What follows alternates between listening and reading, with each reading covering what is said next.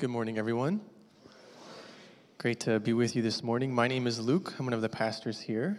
And we're missing some of our women this morning because they're still at the women's retreat, but we're sure they're having a wonderful time hanging out and hearing from God's word. Also, before we jump into the Bible lesson this morning, I wanted to share a brief announcement with you. Pastor Tim shared this in his email blast, so hopefully you got that. If you don't get those emails from Pastor Tim, you can fill out a connection card and we'll make sure to add you. But Pastor Tim shared about our upcoming youth camp offering that we do. And so, in case you missed it, let me just read what Pastor Tim said to us. He said, Our youth ministry, The Ascent, will be heading to camp this summer. The junior high students will be going to Forest Home Christian Camp, and the high school students will be going to Hume Lake Christian Camp. Because of your generosity each year, we're able to keep the cost down as much as possible. This year, our annual youth camp offering is scheduled for June 18. We encourage you to prepare your special offering, which you can place in the offering box on June 18. You can also donate online anytime between now and June 20th by selecting Youth Camp Donation in the drop down menu. Thank you for supporting our students. So we hope that you will consider uh, making a donation to help send every one of our kids to youth camp. You can drop those in the offering boxes next Sunday. That's our youth camp offering collection day. Or go ahead and, like Pastor Tim mentioned, make the donation online anytime up to or through June 20th, I think he said. And with that, why don't we just say a prayer together before we start studying the Bible? Will you bow your heads with me for a word of prayer?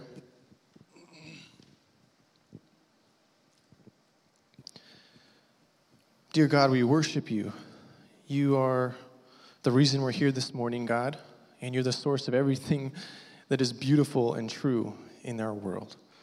And so we thank you for, for bringing us here, God, and for blessing us in so many ways.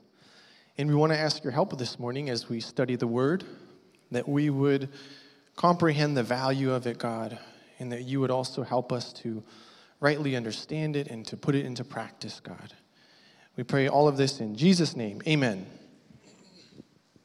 My brother worked at an electronics store for a number of years, and he was the top salesman there in the entire store. And he wasn't always the top salesman, but after working there for a few years and not getting promoted, he thought, well, maybe if I get better at my job, they won't have any choice but to promote me. So he did. He started working really, really hard until he became number one.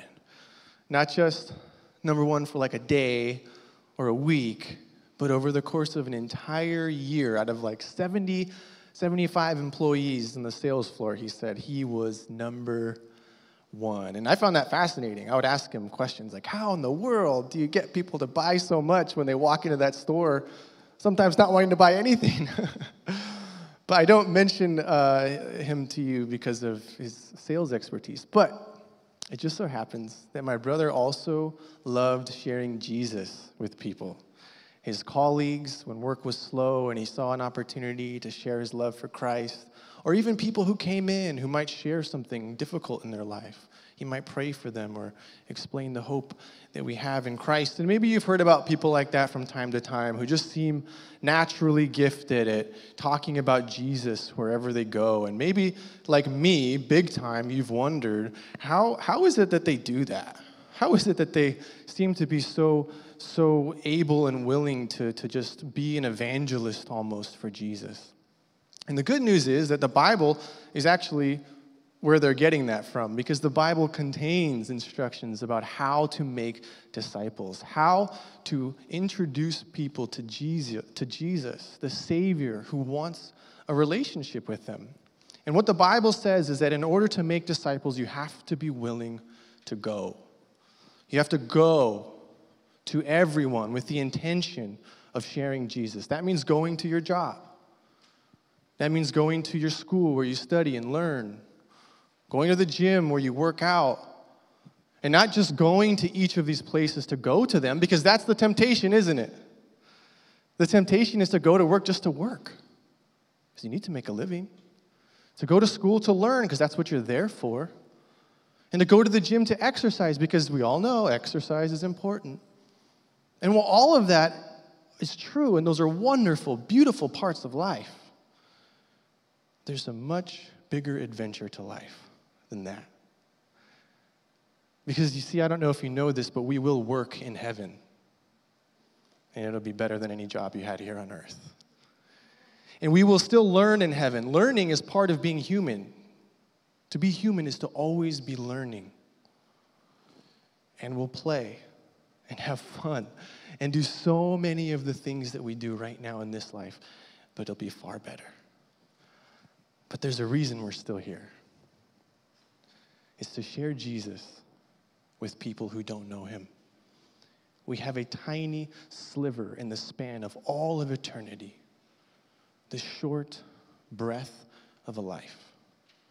To share Jesus with people who don't know him, the people who the Bible describes as lost, and to introduce them to an eternal life that we will spend forever with them, with the Lord. And so the Bible says if you want to make disciples, then go. Go to everyone, everyone you work with, study with, play with, and don't just go to go, but go with the intention and the purpose and the mission to make Jesus known. We're going to be reading in Matthew chapter 28 this morning. Matthew chapter 28. You can turn there and read in your Bibles as we read it, or you can follow along on the screen. And as we start reading in verse 16 here, see if you can hear in the text how God instructs us to make disciples by going for the purpose of making disciples to everyone. He says this, starting in verse 16. Then the eleven disciples went to Galilee, to the mountain where Jesus had told them to go. When they saw him, they worshiped him. Wow. But some doubted. Then Jesus came to them and said, All authority in heaven and on earth has been given to me.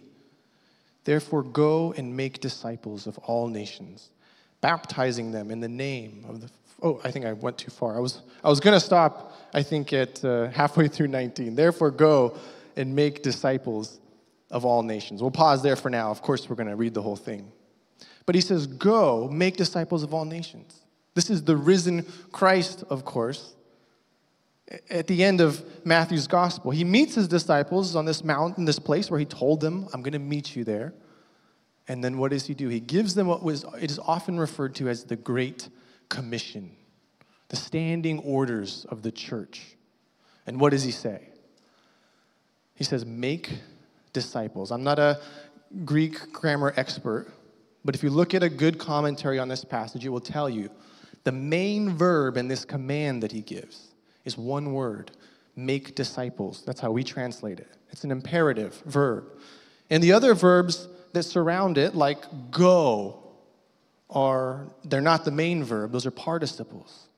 And so one so part of the way that you make disciples he says is by going to all people. Going to everyone. There's no exclusions or exceptions. Whether you work with them, live with them, correspond with them from afar, go to make Jesus known. And of course, some of us are called literally to global missions where we leave our friends and family and travel across the world to share Jesus with everyone in that part of the world.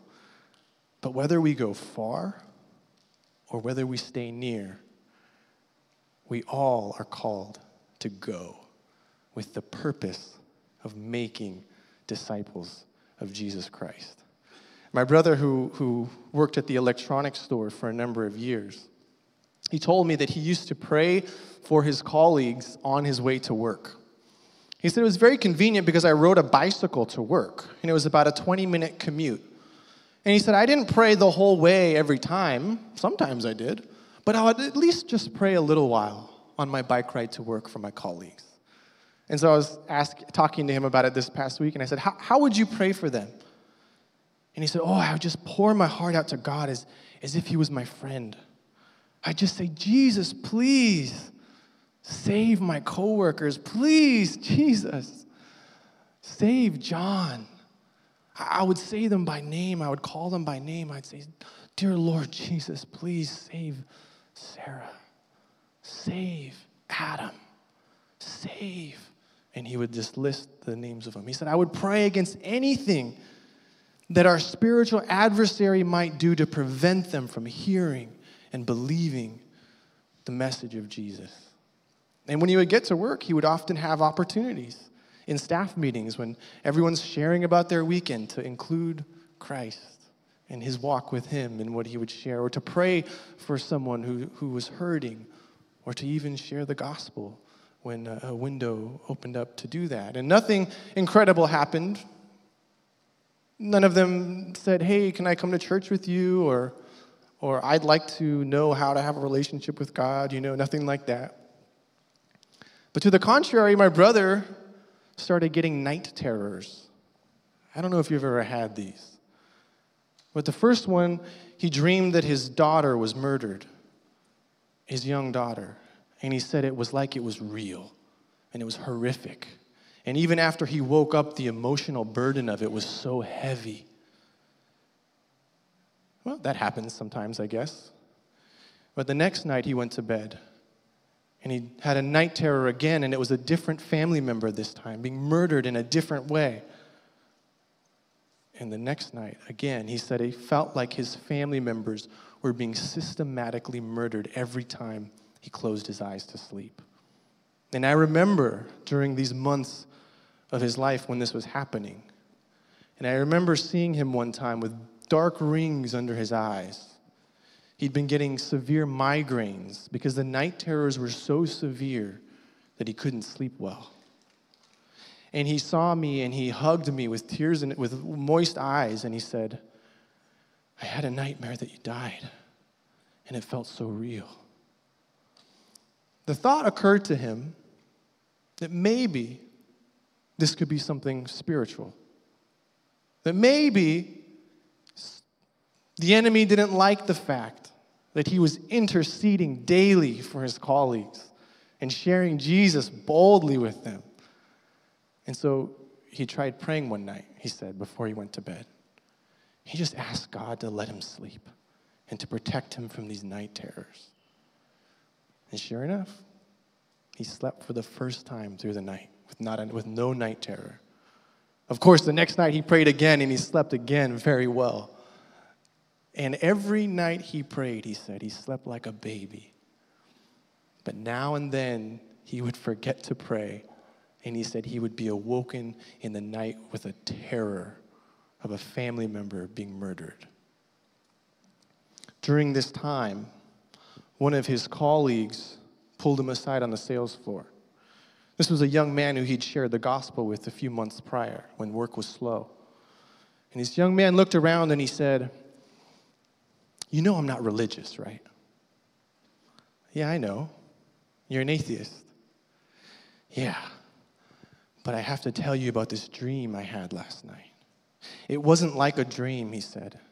It was more like a download. I've never experienced anything like it. Last night I dreamed that I was tied to a stake on a huge pile of wood, and it was set on fire, and the flames were, were, were coming closer and closer to me. But out in front of me, a man appeared, and he yelled to me, and he said, You don't have to die. You can ask God to save you. My brother was very interested, and he said, Wow, what did this man look like? He had a beard and he looked like he lived in the desert, maybe. Smiling, my brother said, That's Jesus. And you should listen to him. You should ask him to save you. Now, there's more to the story, but I wanted to share that part of it because I think my brother serves as an excellent example of going with the purpose of making disciples. I love his example of praying for his colleagues on his way to work. Why not? He was about to spend the next eight hours of his day with them, perfectly positioned to be a light of Christ, to share Jesus with them in big ways and small ways, to carry out the mission that God has given him. And maybe this week, as we reflect on the standing orders, the mission of the church, the reason that we're here, some of us might consider on our drive to pick up our kids from school. Lord, give me opportunities for spiritual conversations God, show me how to speak into their life, to encourage them to trust in you. Maybe on your commute to work, you can say a short prayer. Ask God to, to open the eyes and the hearts of your colleagues to receive the good news of Jesus, to come with you when you invite them to an event at your church, to do more than just to go to go but to realize that there is an adventure of this life, a tiny sliver of time, an opportunity in the span of all eternity to do what can never be done again, which is to share the good news with the lost. And of course, when the lost hear, and when the lost believe, and they receive Jesus into their heart as their Lord and Savior, it would make sense, wouldn't it? if there were a symbol, a marker of some kind to remember the transformation that they've just gone through. We use symbols for all kinds of transitions in life. And the biggest transition of life of all comes with a symbol prescribed by God Himself. He says that when these people hear and believe, baptize them. Pull them under water, just like Jesus went into the grave, and pull them out, just like Jesus rose from the dead, so that they can breathe again and remember in a beautiful, powerful way their union with Christ in his death and resurrection as they begin this new journey of faith. And so, even though baptism is awkward, I don't think I'm the only one, maybe because I'm an introvert. But it's not exactly exciting to stand in front of people you hardly know after you become a Christian in a little room full of people like this, put funny clothes on and go under the water and then come up and talk about your religious beliefs. Even though it's kind of awkward and uncomfortable, we trust God that He knows what He's doing when he tells us to be baptized. That there is power in the symbol of baptism. That even though it doesn't save us, it is a means of grace, a symbol that God uses to strengthen and encourage us in our faith, in our walk with Him. And it's a blessing to the person who obeys and is baptized. And it's a blessing to all of us who get to watch it and remember our incredible union with Christ. Let's, uh, let's keep reading. We'll start again in verse 18 and then read a little farther this time. And uh, see if you hear how baptism fits into this mission as well. It says, starting in verse 18, it says, Then Jesus came to them and said, All authority in heaven and on earth has been given to me. Therefore, go and make disciples of all nations, baptizing them in the name of the Father and of the Son and of the Holy Spirit. He says, Go, and the next participle is baptizing them in the name of the Father, the Son, and the Holy Spirit. And my guess is that many of you here have obeyed that command. After becoming a follower of Jesus, you expressed that faith by getting baptized in front of your church family, professing your faith and saying, I believe in Jesus Christ. I was in, on vacation last month in Utah with my brother Philip, who worked at the electronics store. And while we were having lunch at Chick fil A, he got a text message. And I could tell by his reaction that it was something interesting. Well, it turned out it was his friend, his, well, his former colleague who had had that dream.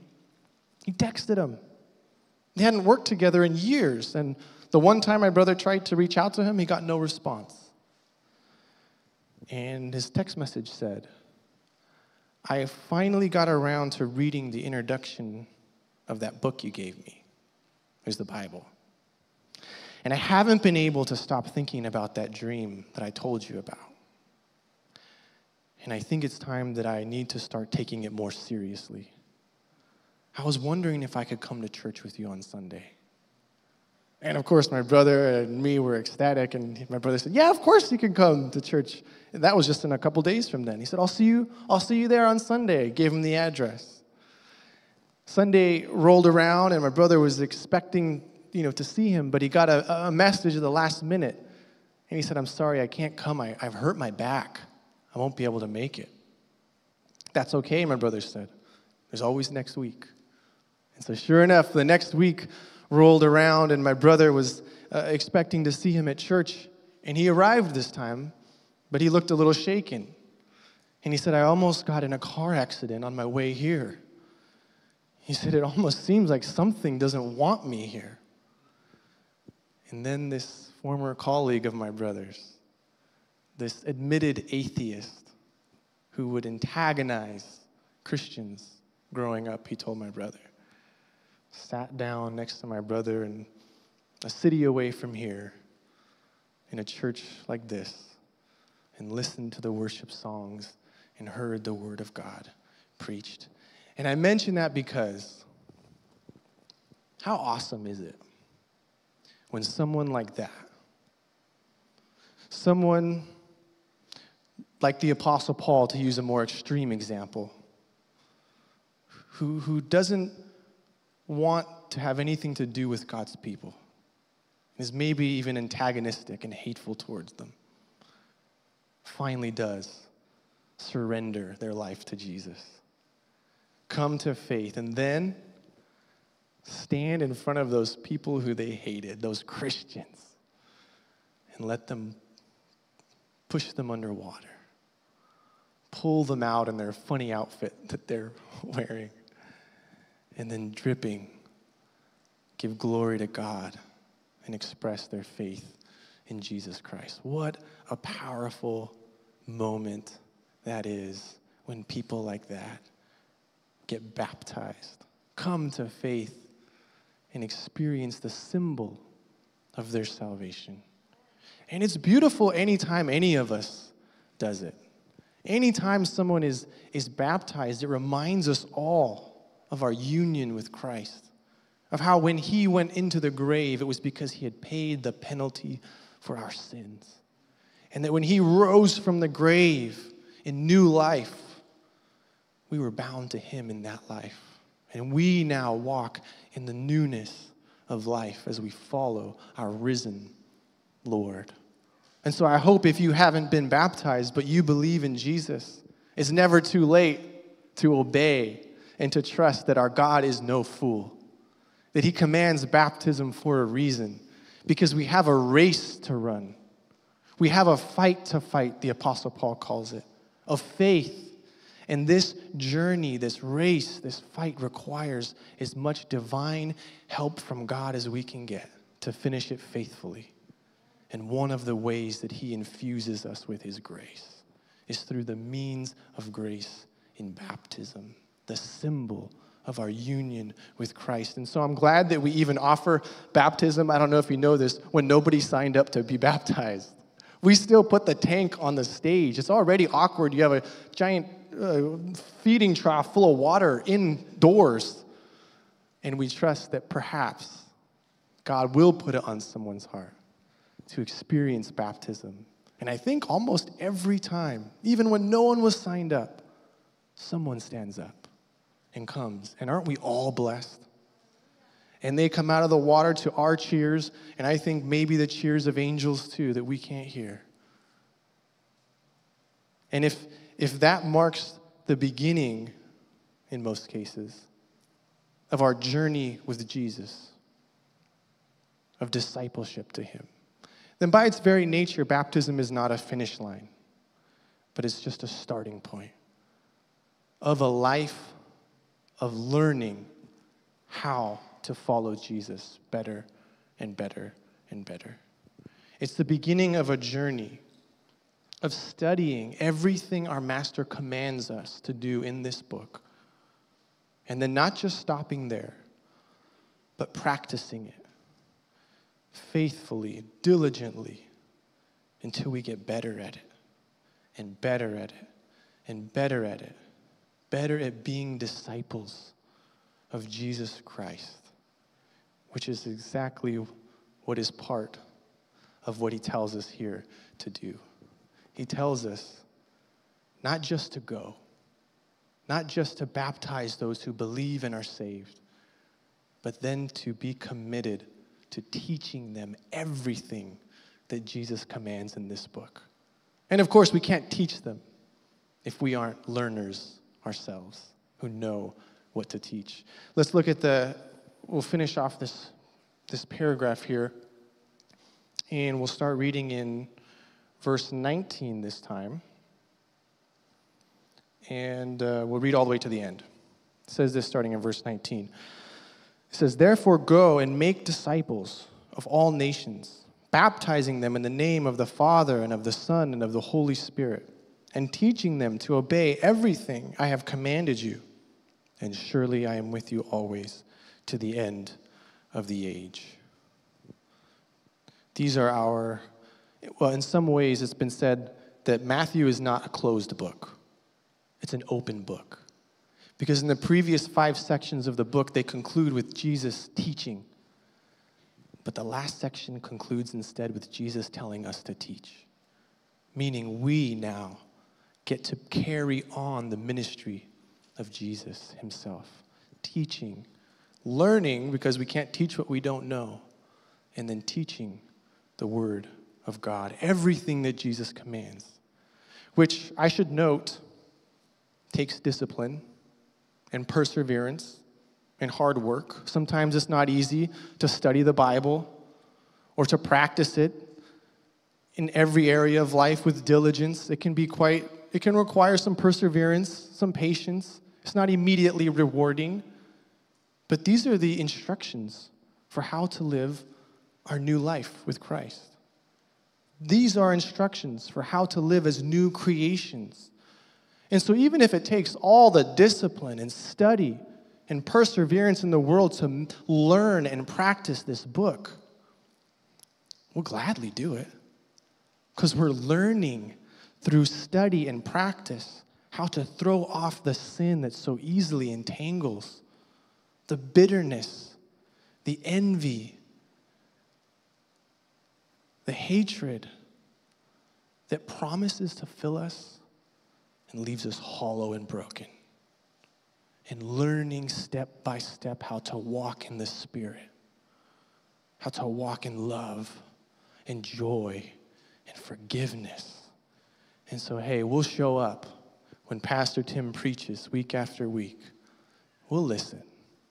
We'll do the work of taking some notes and we'll go to our Bible studies and we won't, we won't keep quiet and be too shy to share what we've learned that week in God's Word.